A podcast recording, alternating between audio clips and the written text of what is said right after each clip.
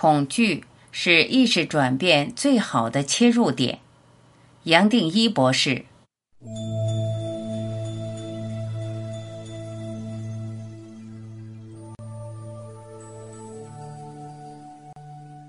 恐惧是你我意识转变最好的切入点。恐惧或任何负面的情绪本身就带来一种能量差。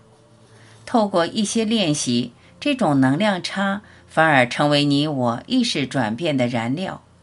可以说，恐惧越大，反而含着更大的转变力量。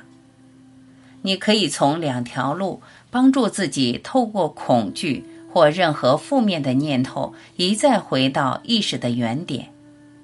首先是沉浮的方法。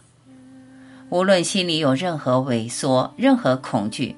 只要你观察到、意识到了，也就把内心的恐惧和萎缩交给你信任的力量——主、神、佛、菩萨、宇宙、本性，任何你认为象征着无上存在的那个名词、形象都可以。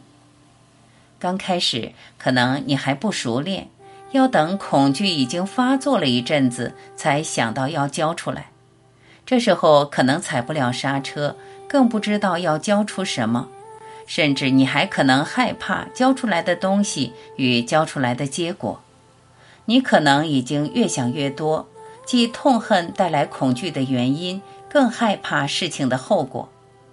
但是没有关系，一样的，无论是恐惧，它的前因可能有的后果，你都可以交出来，交给主、神、佛、菩萨。宇宙本性，心里有恐惧，有愤怒，有担忧，有后悔，你也只是一再的这么教出来，一再的教出来，你越来越熟练，甚至你只是体会到一点恐惧的影子，提早觉察到，也就已经可以教出来，交给心里的主、神、佛、菩萨、宇宙本性，你一再的教出来。心里好像也出现了一种空间，让你体会到有些环境的状况很容易引发你的恐惧。你越来越灵敏，也越来越熟练。一进入这个环境，即使没有恐惧，也已经自然可以交出来。臣服带着合一的观念，合一也自然会让人欢喜。你只要一再的交出来，越来越习惯沉浮的练习。自然会发现，沉浮本身就会带来喜乐和放松，它本身就是一种正向的回路，让你随时期待进入它。再进一步熟练下去，你会发现，即使还没有觉察到一点恐惧的影子，你已经沉浮，你随时在沉浮的欢喜，恐惧反而完全没有机会发出来。这么做倒不是压抑。更不是把恐惧压进潜意识，而让它有机会随时反扑。你会发现，你越常练习沉浮，这个正向的脑回路会完全扩大开来。即使你做沉浮的初衷，并不是为了用它取代负面的回路，但负面的脑回路不知不觉已经消失。更重要的是。假如你习惯臣服到一个地步，随时可以肯定，随时可以臣服，这么做的吸引力会大到一个地步，就好像臣服变成你人生很重要的部分。不知不觉，你从早到晚都不费力的在做，臣服已经成为你的常态。停留在这种状态，本身也就是停留在大我。这样的臣服不需要跟任何东西连接，臣服为了臣服，臣服得到臣服，臣服交给臣服，臣服等于臣服。接下来没有接下来，我们自然走到相对意识的根源，而可以随时停留在那里。第二条路是采用参，只要你发现自己在萎缩，在恐惧中。你其实并不需要分析萎缩和恐惧的前因后果与内容，而是马上做一个回转，问自己：谁在萎缩？谁在恐惧？为谁有这个恐惧？为谁有这个萎缩？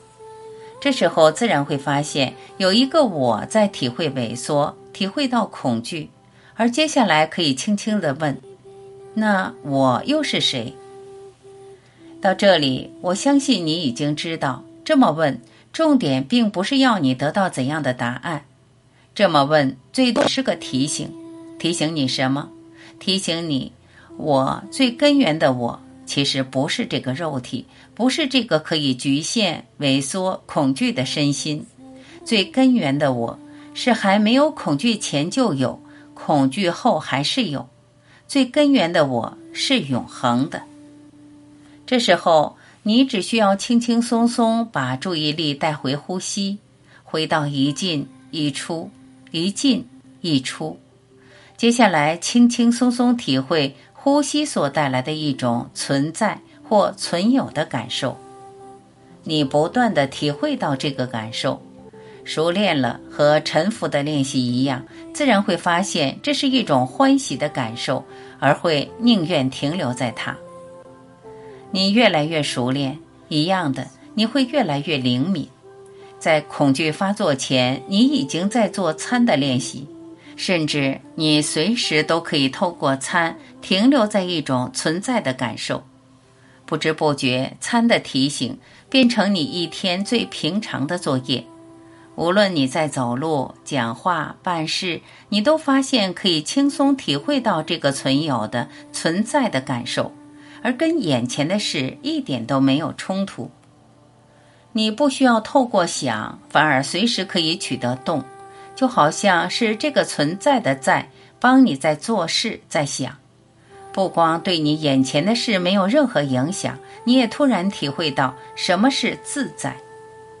不知不觉，恐惧、萎缩、过去的悲伤和创伤变得很遥远，你自然发现这种作业为你带来一天最大的欢喜和快乐，而你随时选择进入它。让任何负面的念头没有机会来干涉你，更不用讲恐惧。即使偶尔还有恐惧的念头和萎缩，甚至有时候踩不了刹车，你发现你还是会随时进入这个练习，而发现恐惧对你不再有什么影响。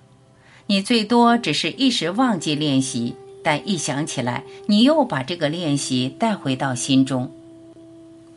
沉浮和参两个方法，随时都可以把你带回意识的原点。就像我在我弄错身份的个案这本书所讲的，在这个人间，假如你我还有一个练习可谈，最多也只能到这里。你倒不需要去跳出人间，或进入更前面的源头。这一点是你我都做不到，而其实也是不需要做的。接下来一切就顺其自然，你会发现生命已经有很大的转变，而过去的悲伤和恐惧竟然已经消失。摘自《神圣的你》。